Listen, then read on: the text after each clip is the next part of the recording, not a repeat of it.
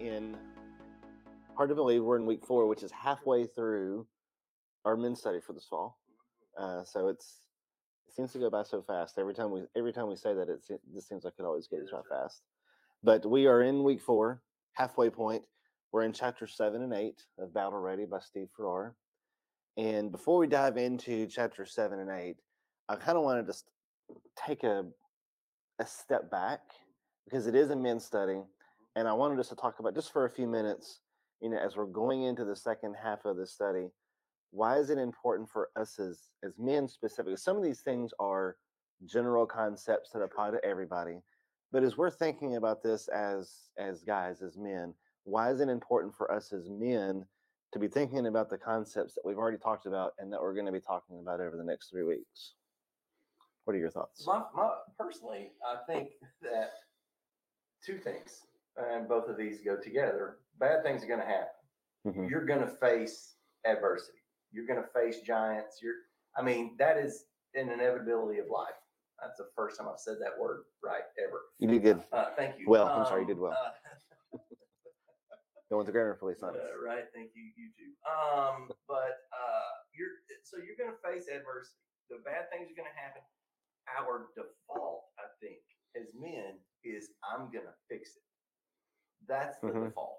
Yeah. And so, specifically to men, I think that's why this is important because I, I, I'm I'm just speaking for myself. Mhm. No, I'm not. I'm speaking for You're- millions of men You're speaking for millions of let's men be everywhere. honest, we we want to fix it. Yeah. And so to to understand that there that well to kind of change our uh, the way that we look at it and kind of try to change our default to something else which Yeah. is okay let let's god's going to take care of this you know Right. let i don't have to fix everything myself I, my primary if i see it if i look at it through my eyes um, then sometimes i'll be like joshua and caleb Yep.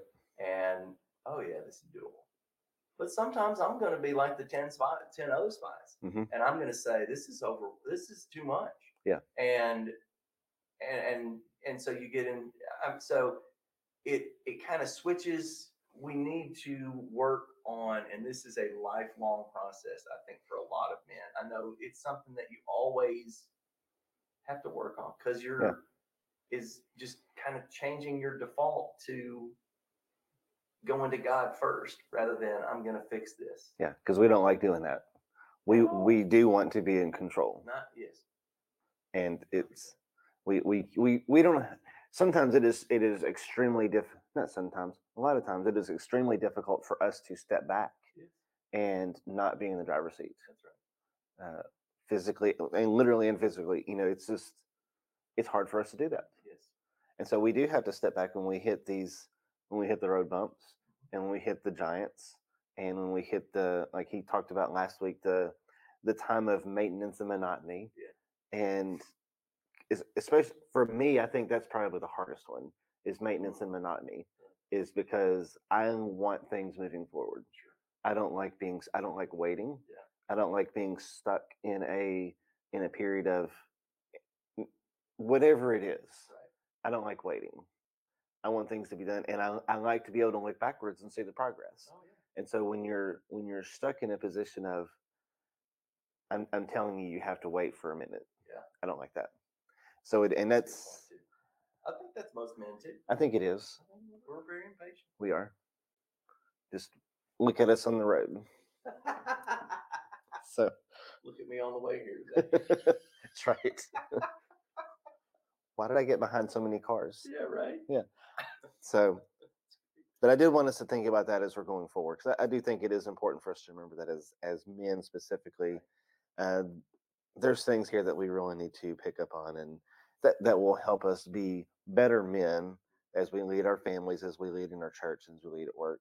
So, um, so chapter seven and chapter eight, I wanted to hit a, a few quick highlights, and then um, I'm, I'm going to tell you where I kind of got stuck after we hit these highlights and where I've kind of camped out on and camped out is going to be phys- eh, symbolic here in a minute.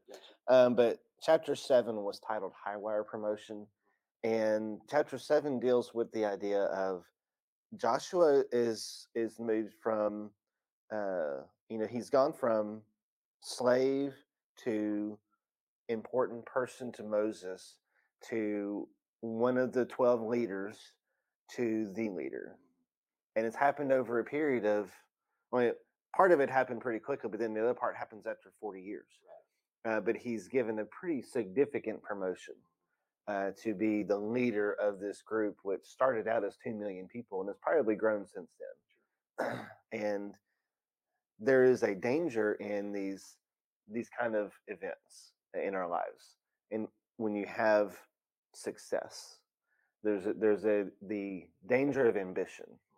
And farrar kind of goes through two different kinds of ambition in chapter 7 he talks about authentic ambition which is the good ambition. This is the ambition that is driven by the things that i'm doing i want to do to please god. Mm-hmm. And that's where that's where we want to be. And then he he counters that with what he called arsenic ambition which i thought was an interesting I- concept yeah, I thought thing. Uh, because you know when you think of arsenic it's the it's the poison. It is it it is what kills. And he, you know he says that's the one that's the ambition that is the intent and the purpose is to glorify myself and to not be focused on what god wants. And so that's where we were in chapter 7 and joshua had to be very careful to avoid this arsenic ambition. And the way that Farrar counters that with, well, how is he going to deal with arsenic ambition? How do we deal with arsenic ambition? And he said, you know, you have to have a compass and you have to have a map and you have to be going in the right direction. And in chapter seven, he specifically focuses on we we've got to be and and I'm gonna step step back for just a second. Farrar went into the section of where God tells Joshua, you know, three times, Right. be strong and courageous. And you do have to kind of wonder why did he have to keep repeating himself? Uh, you know, we don't get the full interaction between God and Joshua. So you have, I think there is an inference there that Joshua has some fears Absolutely. that he has to overcome. And what Farrar points out in this in this chapter is we we have to be strong and courageous because we have God's promises of what He's going to do. We have God's word. You know, we can trust what God is saying because of what He's already done. And then we also have God's presence. And God's presence was uh, was key during the time that they were in the wilderness. It was key during the time that they were traveling because God's presence was physically with them. So all those things are what you have to have in order to avoid this arsenic ambition. And so that's where we were in chapter seven. And then I'm sorry, yeah, chapter seven. And then chapter eight was the worst possible time. And I kind of got excited because uh, I think next week is the week that I've been looking forward to the most, Mhm. uh, talking about the Jordan River crossing. Uh, so I got excited. Um, then I realized it wasn't the right week. Uh, but there is some really good stuff in this part too. Uh, but chapter eight was titled "The Worst Possible Time," and he's he's going to be talking about in chapter nine. He is going to be getting into the into the Jordan River crossing, and he's going to talk about how poor timing. uh, I'm air quoting poor timing. Yeah. It was to cross the Jordan River, and but in order to understand the Jordan River crossing, you really have to understand the Red Sea crossing first, uh, because they're they're similar. Um, and you have to understand the Red Sea crossing. And he he camps out in chapter eight on the Red Sea crossing. And um, I've got a few things I want to touch on in, on that in just a second. Um, but the Red Sea crossing was an unforeseen event, and and I'm going to air quote unforeseen again, because it was not or- unforeseen to God, Right. and that's where I want us to talk about here in just a second. But unforeseen events Farrar talks about unforeseen events. Uh, there are no unforeseen events. Unforeseen events can shake us, and unforeseen events can shape us. And so that's where we were in these chapters. And where I wanted to camp out for a second, and if you can bear with me on some, Uh, I my kids accused me of giving too much detail. Uh, so, but I think it's important because I camped out on this Red Sea crossing, and I was thinking about this, and I, I was looking at the passage. This is I'm just going to read some excerpts from Exodus.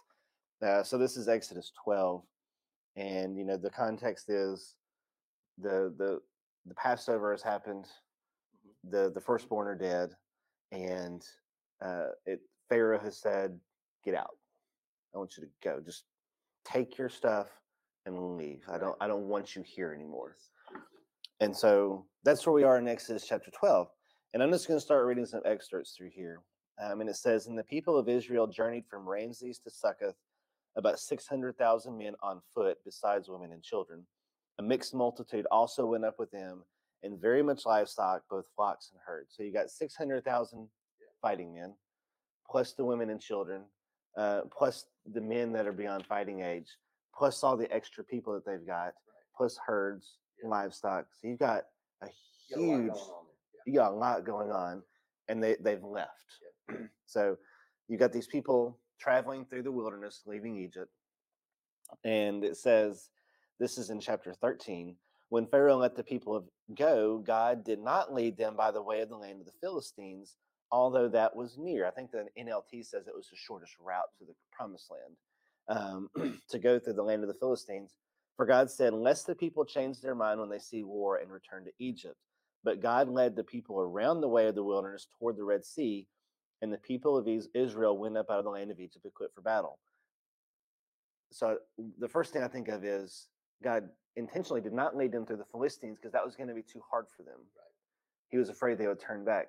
Instead, he leads them towards the Red Sea. Right. Um, so they moved on from Succoth and encamped at Etham on the edge of the wilderness. And the Lord went before them by day in a pillar of a cloud, and by night as a pillar of fire. So God's with them, leading them. And then you get to the Red Sea. Then the Lord said to Moses, Tell the people to turn back. So he's already, they're, they're going forward toward the Red Sea. And then God says, Now I want them to turn around and come back the other way. And and it says to encamp in front of some Egyptian word I have no idea how to say pi pi something Yep. uh, between Migdal and the sea in front of Baal Zephon, and you shall encamp facing it by the sea. For Pharaoh will say to the people, Pharaoh will say to the people, they are wandering in the land. The wilderness has shut them in, and I will harden Pharaoh's heart, and he will pursue them. And I will set glory over Pharaoh and all his hosts, and the Egyptians shall know that I am the Lord. And then later it says, The Lord hardened Pharaoh's heart, and he pursued the people while the people of Israel were going out defiantly. And the Egyptians pursued them, all of Pharaoh's horses and chariots and horsemen in his army. And they overtook them and camped them by, and overtook them and camped at the sea by Pi something in front of Baal Zephon. So number one, God God didn't want them going to the land of the Philistines because it was going to be too hard. Instead, he sends them out into the wilderness on the longer route. After they've gone for a while, tells them to turn around and start heading back the other way because he's intentionally going to harden Pharaoh's heart to pursue them, to trap them by the sea. And what Farrar was getting at with this passage was sometimes God puts us into crisis. Um, not that he, Yeah, not that he it- caught, but he does, doesn't he? Um, that's that is not that he causes bad explain. things. Well, I was reading about the uh, in here on page 169 where he talks about there's there are no unforeseen events. Right. Then he brings up Joseph, and it's interesting that he brought up Joseph Mm-hmm. because the first time I, I noticed that the first time I read this book, however many years ago, I'm a different person than I was then. hmm And so I read it differently. And he says, you know, he, he does say this. Um, he did want to make one critical point. He said, God is never the author of evil. Right. And so it, it- this is this is one of those situations where it's often the case when we try to explain, when we get into, okay, I'm going to explain to you why God did this Right. we, we we have to tread lightly there because there are things in this in this text that you just read Yeah. that I can't fully explain Right. and and particularly the why Yeah. like I'm not going to get into the why I can tell you what happened Right. but when you ask me well why would God do that Mhm. no, I'm out I'm Right. not gonna because I, not not that we shouldn't question why I think that's great to, to have those conversations Mm-hmm. Yeah. but to just flat out here you know get up here and say okay I'm going to tell you if uh, sit down, partner. Let Right. me. I'm, I'm going to tell you why God does this stuff. Okay. Yeah. And that's that just feels arrogant to me, Mhm. and I I can't. I'm not. I can't. I can't do that. Nor do I think that's my job. Yeah. Is to explain why. Mhm. But certainly, um, when you know when he talks about Joseph, that struck a chord with me. Yeah. This time through, that didn't the first time through, and I think because Joseph has become my favorite, uh, mm, maybe my favorite dude in the Old Testament, at least Mhm. today, Right. um, because he, you know, it took it. I, I, I think that you know, there's a lot of details that's left out when Joseph is in prison and all that stuff. But when he gets to where, you, you know, he, I, I don't know if it just dawns on him when he's talking with his brothers, Uh-huh. you know, um, but you know, they they're afraid after Jacob dies right. they They're afraid. nervous because they're like, oh, now there's nothing to stop him from, you know, going Killing nuts us. on us, right? And so J- uh, Joseph, you know, calms them down and says, look, I, I'm I'm not that guy. Right. I'm not. I understand now, Right. and, and I wonder if that was it. I wonder if I this is how I look at it, and I don't mean to say I'm right. I just this is how I read into what Joseph went through. Mhm. I, I, doubt, I don't think is too strong a word, but maybe what, what I'm what I'm trying to get at is Joseph. I think Joseph spent a lot of time had to had to in prison, wondering, man, What in the world? did I do? Do you Yeah. know what did I do? I made the right choice, right? and, and, this is so where I landed. think not that that he ever doubted God or or just you know rejected uh, God. He stayed faithful. Mhm. But you have to think that there's some time. Is I don't know what's happened with all this. Yeah. I don't know why this keeps happening to me. And I think there, in my mind, there is this light bulb moment with Mhm. Joseph that it dawns on him. Oh, okay. This is what happened. This is why it happened. This is why it happened. You, you guys, my brothers, Mhm. you wanted to do evil to me. This was evil on your part. God had nothing to do with the evil of this. In fact, God put me here. God used all of that Mhm. to bring me to the place where I can save Not just you, but everybody. all these people, right? And so well, even but he still didn't say he he still didn't say explain why God did it. Yeah. Right? Like there was no why. There was a oh, I realized what happened and I realized that um but the why to me was the evil wasn't of God. It was from you guys. Yeah. Right? You guys But God used that intent, but God did something else with it. So uh, again, you that so to me that clears a lot up from the passage that you read. Mhm. Um, is in the moment you don't really see why, Right. and and so I think that it's I don't know. I anytime I'm trying to explain why God does stuff, Yeah. um, in my own life, or I say, God does not cause evil. yeah, he does not. back and say that again. Mm. God does not cause evil, right? But um, anytime I try to explain things like um, when I question why am I in this situation, Mhm. um, I don't get an answer until usually later on, Right. Right, and um, When you can look back and see the full look back, context. Yeah, and I think that's what Joseph was doing. Yeah. is, i- you know, and I think that's a good example for all of us. Yeah. Um, Well, th- let me answer this. Do you think that young Joseph, just fresh out of the pit with the Ishmaelites, would have been in a position to say, "Look, I know you guys, you guys intended harm for me, throwing me in the pit, but God had something else in mind." yeah. Do you think young Joseph has that can, capacity? No, because I don't think I, I- don't think Joseph was, uh, you know, emotional intelligence. Mhm. You know that I don't think Joseph had a lot of emotional intelligence. I don't think Yeah. either he was very cocky or he was just very clueless. Yeah, because you don't or a if you have combination. yes, maybe a combination of both. Because you don't, if you have a dream about your brothers bowing down to you, you probably don't want to tell them. Yeah, it's probably not a good idea. Hey, guess what I dreamed last night, guys? You're all gonna You're worship me. serve me. Isn't that crazy? Yeah. Hey, It is, sure is. here, I want to show you something. I dropped a quarter down in the pit. Will Yeah, you go grab you- it for me? Look what's down here. Um, but yes, but I think that's it. I, yeah, you're right. Yeah. And I and I think it, when you say that, I think there it's, it reminds me of something that Scott Owens tells me is and and I'll, I'll he, he's he's told me this, um, and I have to keep reminding myself that the Spirit reveals truth to you in the time that you are ready to receive it. Mhm. And so I think that's I think we under I think we understand truth and I think we understand in retrospect because there are times where we're not ready to receive certain things. Mhm. And we have to get to a point where we are. Yeah. Funny you So- mentioned Joseph too, because he's brought up here too. Um, oh, where is it? When Moses, when they leave, it says that Moses takes the bones of Joseph Yeah, yeah, because Joseph knew that they were going to be leaving. right. So he understood. He remembered the promise that Right. had been given to his great granddad. Yeah. Is that right? The great granddad, I'm not good with Let's see. yeah, Joseph, yeah, Jacob, Isaac, Abraham. Abraham, yeah. So great granddaddy. Great grandpappy. Yeah. Yeah.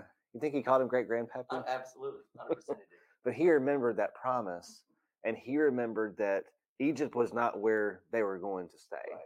And so Joseph, through his life experiences, was able to look back and say, I understand why all this is happening Mhm. and I know where we're going. Yeah. And so he had a different perspective. Absolutely. Uh, but like you said, it, it took a lot of things happening for him to be able to have that perspective. And I think that's where we, with the Israelites here, camped out in front of the sea. Um, you know, God did not, I don't, you know, it says that God hardened Pharaoh's heart, and I think people have a hard time with that too. Uh, Pharaoh's heart was already hardened, and he was not going to accept God for who he is and Right. what God wanted. Um, so, you know, it, Pharaoh was already going to do the evil that he was going to do. Um, but God, and you, we see later in chapter 14, um, you know, basically Moses tells the people, stop being afraid and you need to just sit quietly and watch what God is going to do. Right. And That's cool. that is cool. That, uh, that's one of my favorite uh, Next, I think he says the passages. He says, "Fear not, stand firm, and see the salvation of the Lord." And this is the fe- Exodus 14, verse 13. Um, see the salvation of the Lord, which He will work for you today. For the Egyptians who you see today, you shall never see again. The Lord will fight for you, and you only have to be silent. And I think that goes back to what you said a little while ago. We don't, as men, we don't like to be silent. They wanted to fix it Yeah, Absolutely. uh, and they had zero capability to fix their problem because they were camped out in, in the place where they were. And I, I think God did do this part. He put them in a position where they were going to be in crisis. He didn't cause the crisis, mm-hmm. but He put them in a position where they're going to be in crisis, where there was only one way out, and that was through the power of God. Because they were on one side, they had the mountains, on another side, they had the sea. So they were impassable on those two sides. And then on the on the other side, you've got the Egyptian army coming after them.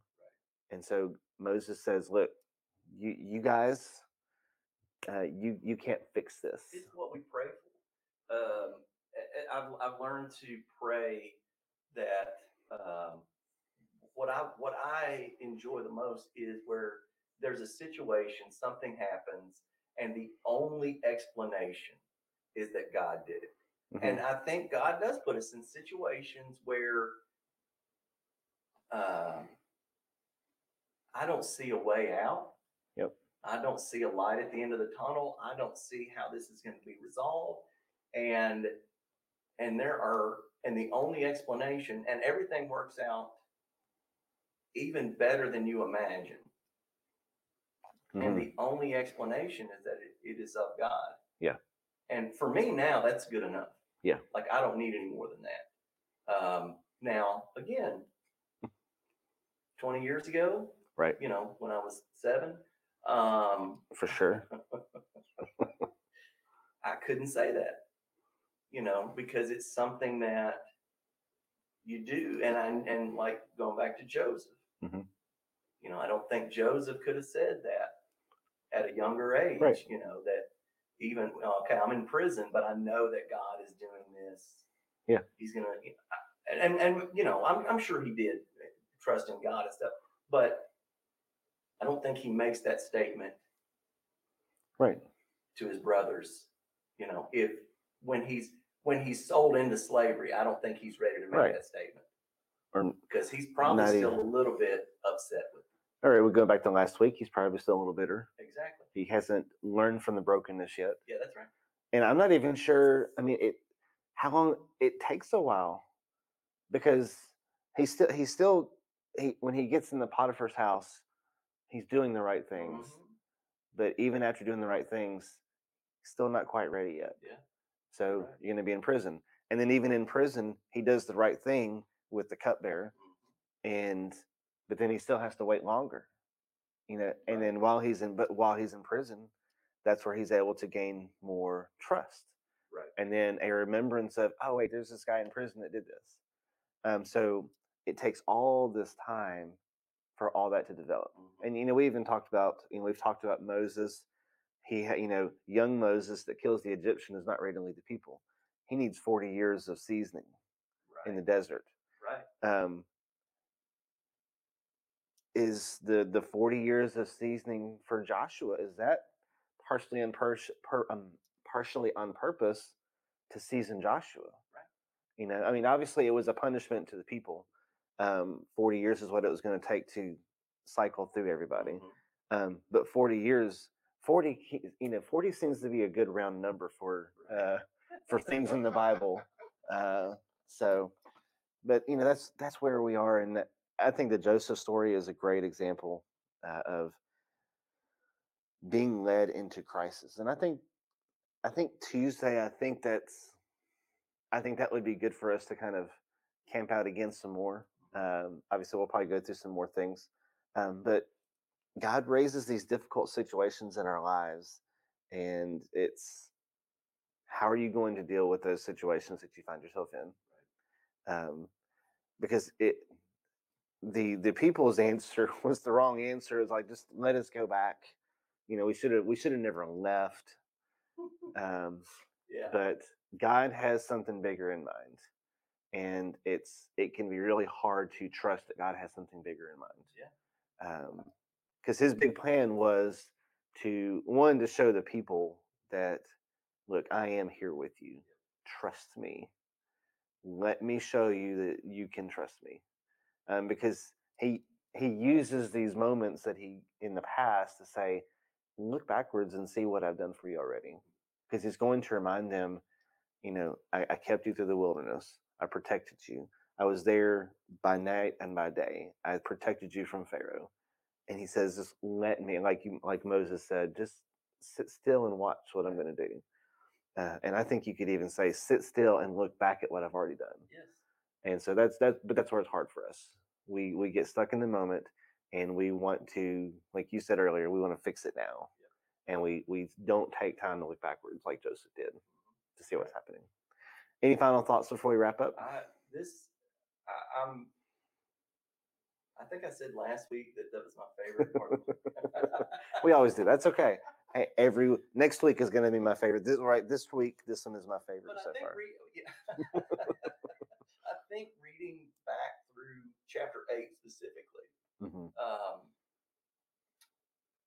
it, it like I said, reading the book, uh, it was ten at least a decade ago. Yeah, it was uh, read it. well it came out in 2008 Yeah. So, when I first read it, it was at least ten years ago. Yeah. And maybe not quite ten years ago, but anyway. Um, well you're only eight back then but yeah, so that's right. So, um, and and reading through it again, Mhm. you know, this this this many years later, I'm in a I'm in a different place, Right. And you know, you read things differently, um, and it's there were concepts. I'm not saying that I grasp all the concepts now, right? Right. But I definitely read them differently. I definitely see it differently. I'm definitely not.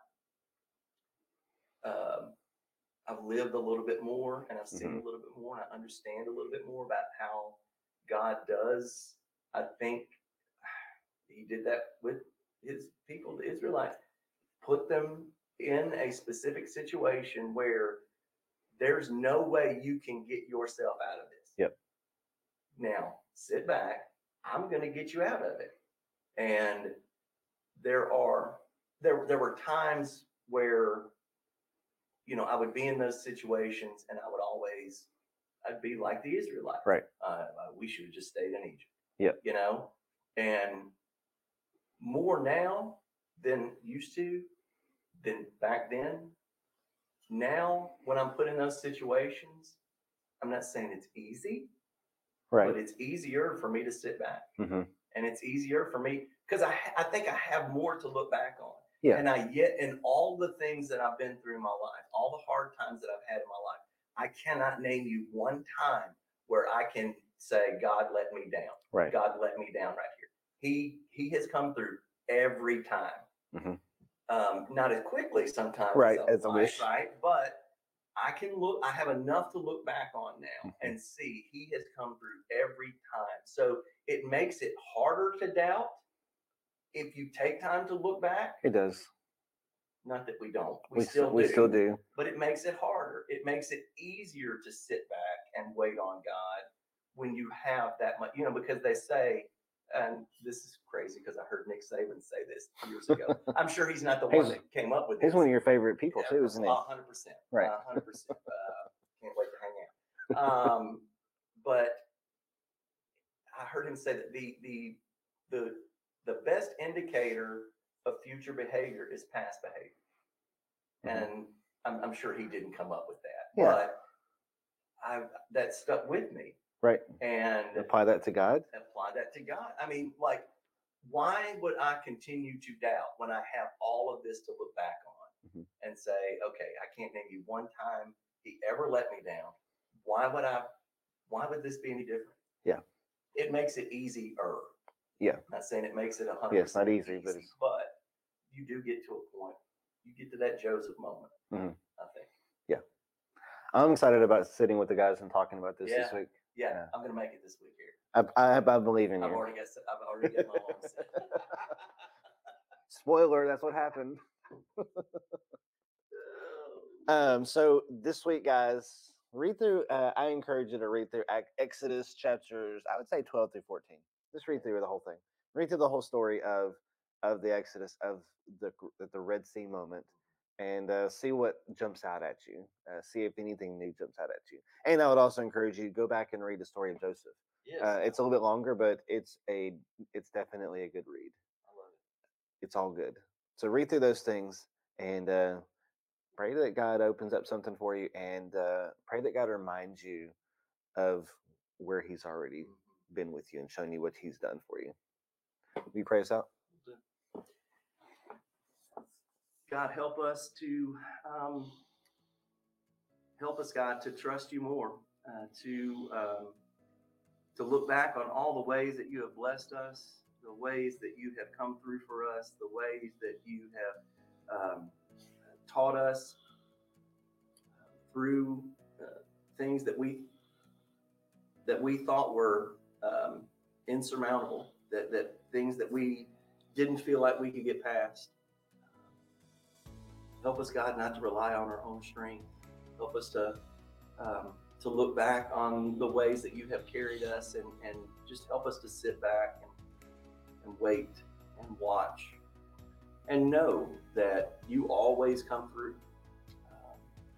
Father, help us to encourage each other through difficult times, through times of crisis. Um, help us um, to just be uh, a support and an encouragement for one another during these periods of time. And God, help us to um, to just be more like Joseph um, and uh, to understand, God, that all the evil that happens in our lives, it's from outside sources, and we know that you are not.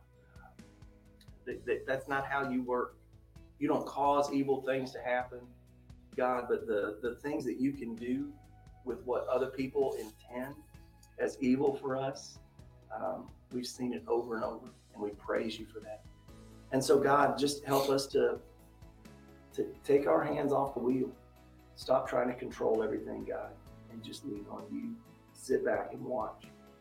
Um, We thank you, God, for being there for us, for taking care of us, for redeeming us. We thank you for the gift of your Son. It's in his name I pray. Amen. Amen.